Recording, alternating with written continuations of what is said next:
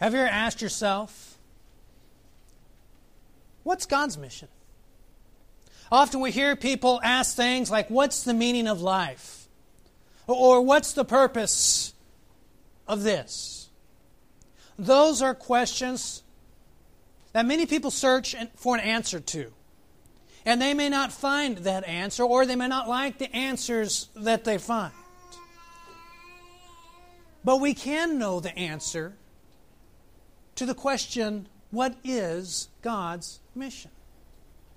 And by knowing that answer, it reveals to us what is our mission. We can know the mission of God. As we look in the Gospel of John, in John chapter 12, there comes a day in which Jesus is moving in and out of Jerusalem. And as he's moving in and out of Jerusalem, there are some Pharisees who believe in him, but they refuse to follow him because they're afraid of what the other Pharisees are going to say and do. And so Jesus speaks to them. And as he does, he reveals the mission of God. Notice what Jesus says, John chapter 12, beginning in verse 44. Jesus cried out and said, He who believes in me does not believe in me, but in him who sent me. He who sees me sees the one who sent me. I have come as light into the world so that everyone who believes in me will not remain in darkness. If anyone hears my sayings and does not receive or does not keep them, I do not judge him. For I did not come to judge the world, but to save the world. He who rejects me does not reject, or who rejects me does not receive my sayings as one who judges him. The word I spoke is what will judge him on the last day. For I did not speak on my own initiative, but the Father himself who sent me has given me a commandment as to what to say and what to speak. I know that his commandment is eternal life. Therefore, the things I speak, I speak just as the Father has told me. Jesus came with a purpose. Consider the significance of these statements. When Jesus says in verse 46, I have come into the world and then he says again in verse 47, I did not come into the world to judge the world, but to save the world. He again says, I have come in, into the world. I have come as a light into the world. Verse 46. Jesus left the glories, the purities, the perfection of heaven to come into a world of darkness, to come into a world of sin. And he left all of those sayings in heaven the majesty, the awesomeness. And he left it all to come into a world of darkness, to come in among people who had forgotten him, who had turned their backs on him, and no longer knew him. And yet he loved us enough that he was willing to come into this world, Jesus says, so I can be a light, so that I can save the world. And we all acknowledge and understand that Jesus came to die for our sins. But as we look at John chapter 12, Jesus says there's much more to my mission, Jesus says, than dying for sin. Jesus says, Whoever believes in me doesn't believe in me, but in the one who sent me. Jesus says, Whoever sees me sees the one who sent me. He says, I have come as a light into the world. And then he says the purpose. So that whoever hears my sayings and who believes in me will not remain in darkness. Jesus came to offer a contrast with darkness of the world. He came to show his glory and to show the glory and the goodness of the Father so that people could choose not to remain in darkness, but to follow Jesus, to follow the Father in light. He, he said, I came into the world so that you could know who God is, so that you could know what God is like so that you could make a choice of saying, I want to leave the darkness behind and I want to be like God. I want to follow God. And to be reconciled to God. And that was his mission. And this had been God's mission. This had been his plan from the time before he formed the earth and the world. Notice what Paul tells us in Ephesians chapter 1. In Ephesians chapter 1, verses 3 and 4, speaking of Jesus and speaking of God, he says, Blessed be the God and Father of our Lord Jesus Christ, who has blessed us with every spiritual blessing in the heavenly places in Christ. Just as he chose us in him before the foundation of the world, that we would be holy and blameless before him. It was God's plan before He made you and I, before He made you and me. It was God's plan before He said, Let there be light. That He said, Let there be love. And God knew that He was going to create us with the ability to choose our behavior and to choose our actions. And he knew that along the way we were going to sin. He knew that we were going to blow it. He knew that we were going to foul it up. He knew that we were going to make mistakes. He knew that we were going to have sin in our life. And that the world was going to be full of darkness. And he knew that before he made the world, that he would have a plan so that we could be reconciled to him. So that we could know His qualities, so that we could make a choice to follow Him.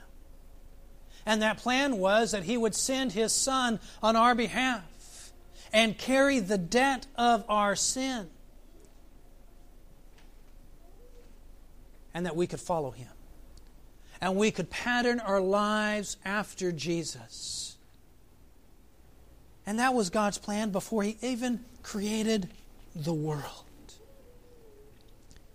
And so God sent angels to communicate with men. God has sent prophets to talk with men. But ultimately, He sent His Son. Only the Son could explain the Father and revealed the depth of God's love for you and for me. And so God loved you and me. We are His creation. And He loves us to the point that even before we had sin in our lives, He had a plan to offer us purity and escape and forgiveness from that sin through the death of His Son on the cross to cover the debt of our sin. And Jesus explains the Father's love for you and for me because Jesus was willing to come into this world and die on that cross and to be that payment to cover the debt of our sin.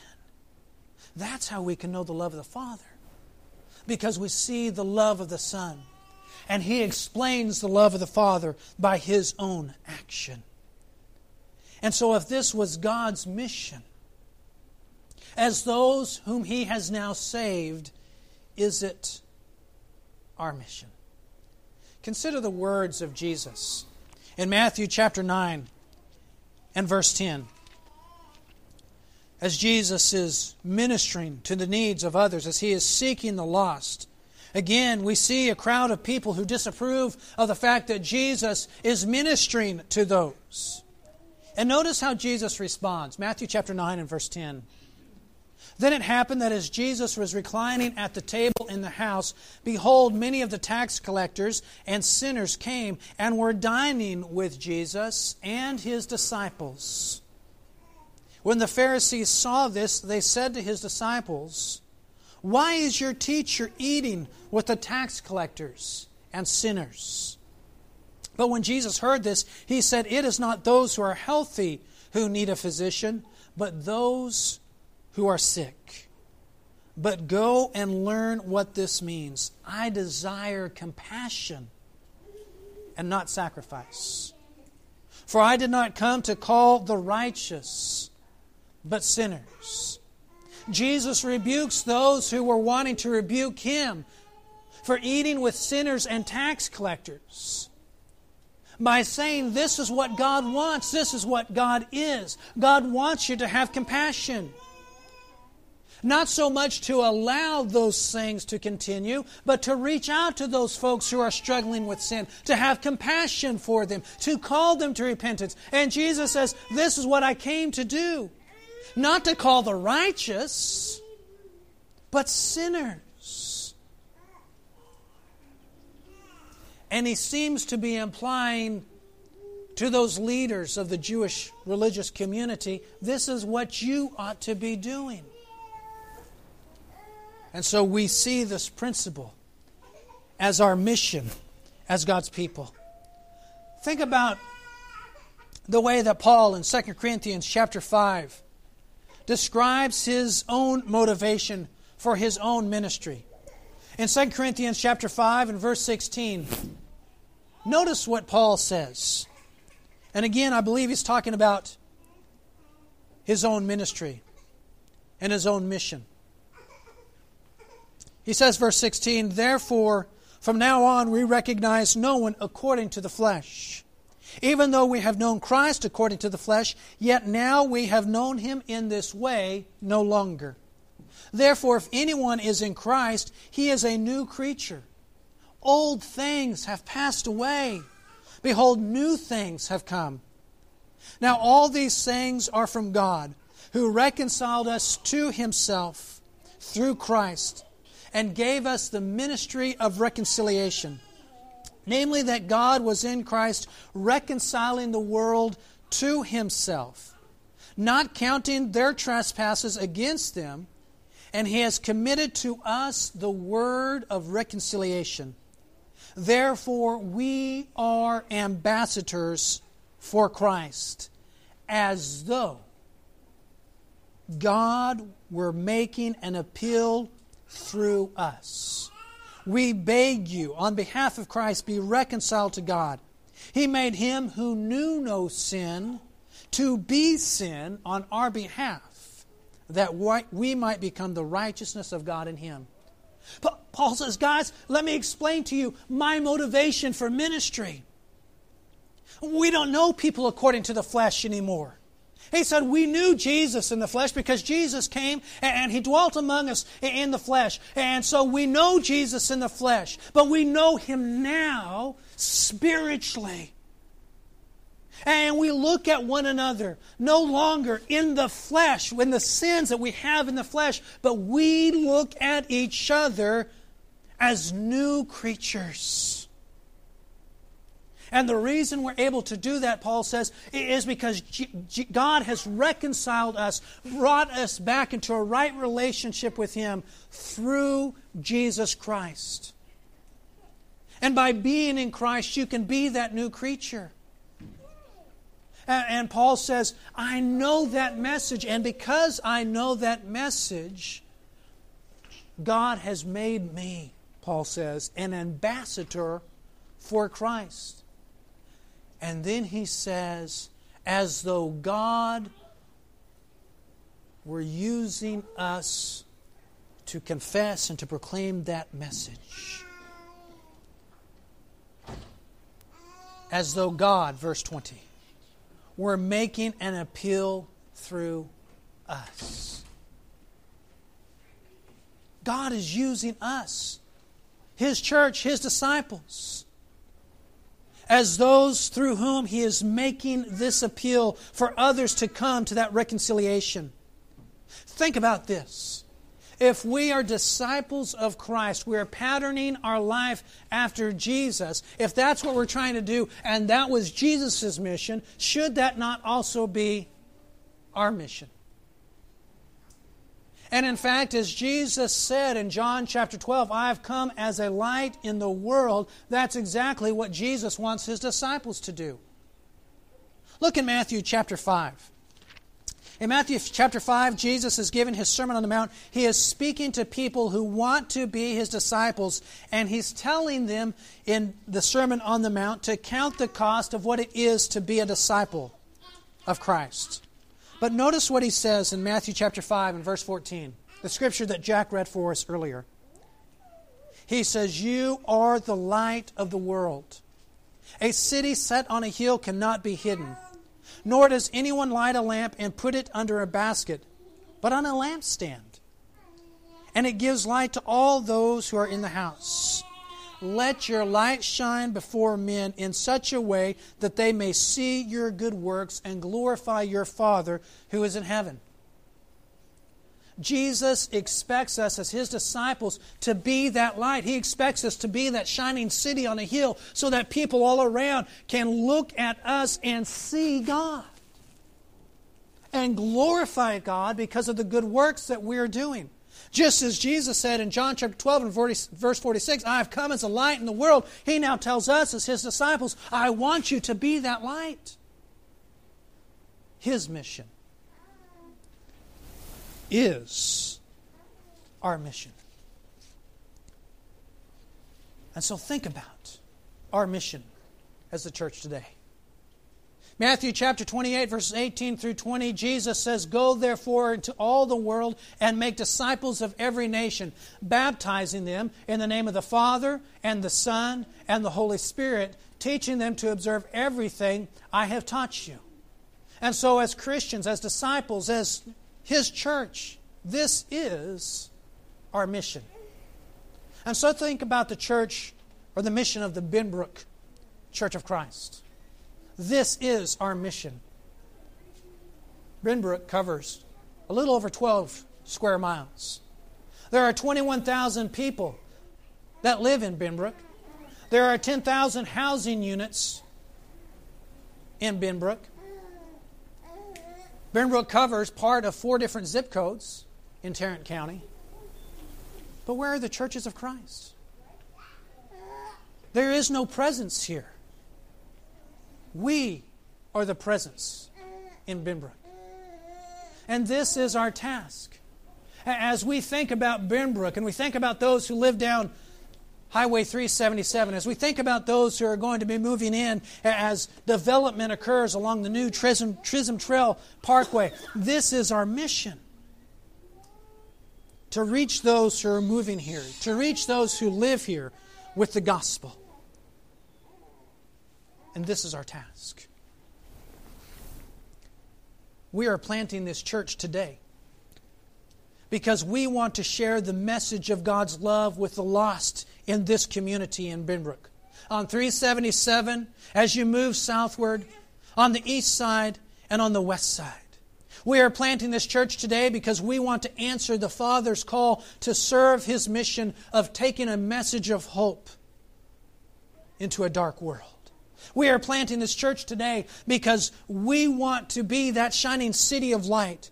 We want to let our light shine so that those who see our good works will glorify our Father. We are planting this church today because Jesus commands that we make disciples who will observe what He has taught. And we want to encourage one another to grow spiritually, to move closer to our Heavenly Father. This is our mission. But what is your mission? We are not planting a building or a facility, but a church that belongs to Christ. And as His church, we have a responsibility to grow and serve and to have a part of that. You have heard me preach from Ephesians chapter 4, but it's so fundamental to who we are as a church. And so in Ephesians chapter 4, Paul talks about different roles of leadership that God has given in the church. And then in verse 13, he says he's given these roles because, so that in verse 12, for the equipping of the saints, for the work of service, to the building up of the body of Christ, until we all attain to the unity of faith and of the knowledge of the Son of God, to a mature man to a measure of the stature which belongs to the fullness of Christ. As a result, we are no longer to be children tossed here and there by the waves, carried about by every wind of doctrine, by the trickery of men, by craftiness and deceitful scheming, but speaking the truth in love. We are to grow up in all aspects into Him who is the head, even Christ, from, the, from whom the whole body, being fitted and held together by what every joint supplies, according to the proper working of each individual part, causes the growth of the body for the building up of itself in love. As a church, as individuals of the church, we all need to be equipped to do works of service. We all need to grow in knowledge and spiritual maturity. We all have a proper part in the church, a proper working to the building up of the body. That is the church. So that the church will grow and mature until we all attain to that unity of faith, until we all attain to a mature knowledge, so that we all grow into that head who is Christ and be that body of Christ. As we work together, we may all work differently, but we all need to develop and mature. Over the last couple of weeks, I've been thinking about as we plant this church, what do we need? Three words come to mind serve, worship, grow. As you think about the Benbrook Church of Christ, think about this idea of serve, worship, and grow. When we think about what Paul says in, in Titus chapter 2 and verse 14, he tells us that God wants us, Jesus wants us as his church to be doing good deeds. And so he says in Titus chapter 2 and verse 14, speaking of Jesus, he says, who gave himself for us to redeem us from every lawless deed and to purify for himself a people for his own possession, zealous for good deeds. Jesus wants his church to be active. Jesus wants his church to be doing good deeds. Jesus wants his church to be serving. And so in Hebrews chapter 10 and verse 24, the Hebrew writer gives us three exhortations, but the third one of those is in Hebrews 10 verse 24, and he says, Let us consider how to stimulate, how to provoke one another to love and good deeds. When was the last time you sat in a worship service or in a worship assembly somewhere and you felt like someone was provoking you to love and good deeds? As a church, we need to be provoking each other, stimulating one another to love and good deeds. My hope for this church is that we will take the opportunity to serve. As we move into the month of June, we have Memorial Day next week, then we have another week in May. But my hope is that as we look at June, we will begin thinking about using one Sunday night a month or maybe two Sunday nights a month to, as a church, serve. Maybe we help at a homeless shelter. Maybe we go and we provide food somewhere. Maybe we serve in the community. Maybe we serve someone in the church who has a need. Jay has about a gazillion trees down in his yard because of all the wind for the last two weeks. He would love for us to come and serve and cut those things up. We can serve the community, we can serve one another, but let's find some time to serve. And my hope for you is that you will give us some suggestions of ways that we can serve. And once or twice a month on Sunday nights, we spend our time serving. Because as a church, we need to be doing that. That's what God wants us to be doing. We want to be a family of Christians that is living Christianity. This summer, I hope that we'll have an opportunity to do a VBS in an apartment complex, do a one day vacation Bible school. That helps us reach out to the community, but it also helps us serve. And there'll be opportunities for us to serve. Serve, worship. Think about what the psalmist says in Psalms 95, he speaks to us about the nature of worship, and it guides us in our worship. Psalm 95, verse 1, the psalmist says, O come, let us sing for joy to the Lord. Let us shout joyfully to the rock of our salvation. We gather together and we worship with joy and thankfulness because we think about and we acknowledge the salvation we have because of God. But then notice what the psalmist says in verses 6 and 7. Come, let us worship and bow down. Let us kneel before the Lord, our Maker. For he is our God.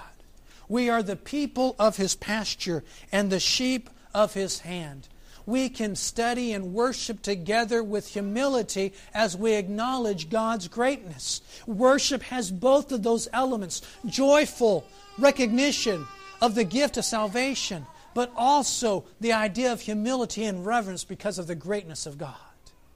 And we do both of those things together as the Benbrook Church of Christ. But then we serve, we worship, and we grow. Think again of what Paul says, Ephesians 4:13, until all attain. Until all of us attain a unity of faith and of knowledge. Until we all find a part to, to play in the church and we grow and we work and we serve together. All of us need to grow in our faith and in our knowledge and in our service. I believe that individually, as we serve and as we worship, that's when we grow.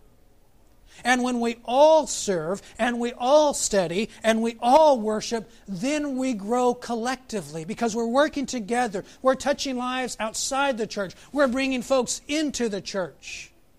And we're growing collectively and we're growing as the Benbrook Church of Christ. Another part of our Sunday evenings that I hope that we will do as we move in toward the summer is to have devotionals. That is to say, when you come into our worship assembly on the nights that we're not doing service, that there'll be a devotional guide provided for you.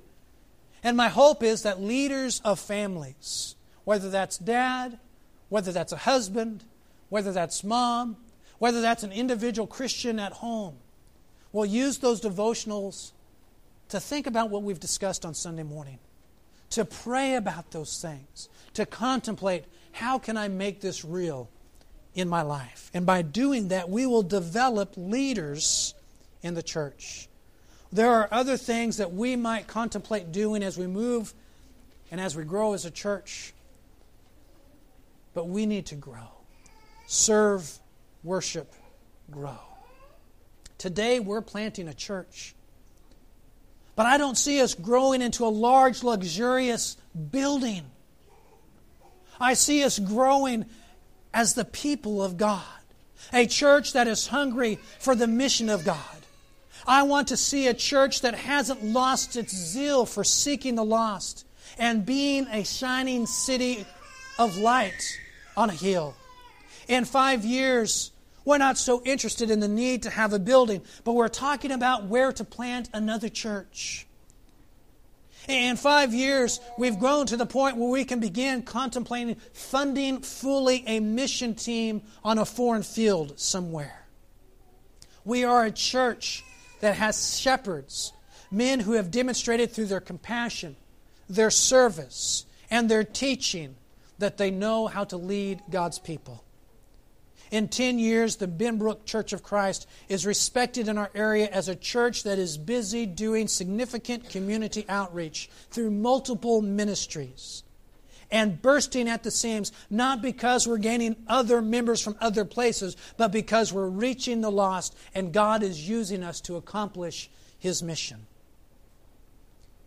In 25 years, we are a shining city of light, faithful to the Word, never having lust, lost our love of God, His mission, and the lost.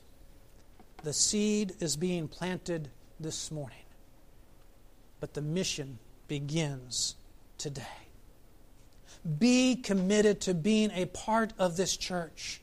Serve, worship, grow. Think about how you can serve. What are the talents that you currently have that will serve this body and God's mission? What are things that you can do to open the doors for building relationships with those who may be seeking God's light. You can have the influence that opens doors. What are your ideas for our Sunday night service projects that we can do together? Serve and worship. We are encouraged by everyone who's present, who is present here today. I think we counted 39 people here this morning. And so we're glad to have you here, but we want you to come back. We want you to be a part of this church. We need you to be a part of this church plant so that we can reach the lost. And we need Christian men who are willing to serve in leading songs, serve on the communion table, and pray. Serve, worship, grow. Use our devotional guides. Stretch your comfort zone. Be in the Word and be in prayer. And grow as a Christian. And be devoted to prayer. Pray for this endeavor. Ask God for His favor and His blessing as we plant this church of the Benbrook Church of Christ. Pray for me in my preaching and teaching. I know you've been praying already this morning for the preaching, right? Pray for me in my preaching and my teaching that I will say things that God wants me to say, that I will preach and teach the things that are consistent with the Word of God. Pray that I will preach and teach in a way that inspires those that are here and equips you in your Christian lives. Pray for opportunities that we might be able to touch lives of those in the community and lead people who are seeking God so that they can know His Word and make a decision that they want to be his disciple. Pray that we will make the right decisions as we grow as a church. God has a mission, and his mission is our mission. His mission is your mission. And if you're here this morning and you want to enter that mission by being united with Jesus in baptism, we have a swimming pool that we can use. But we'd be happy to help you with that. If you want to be a part of this church, we'd love to have you do that as well. But whatever your need, if you have prayers that you would like the church to pray on your behalf, whatever your need, once you come, as together we stand and sing.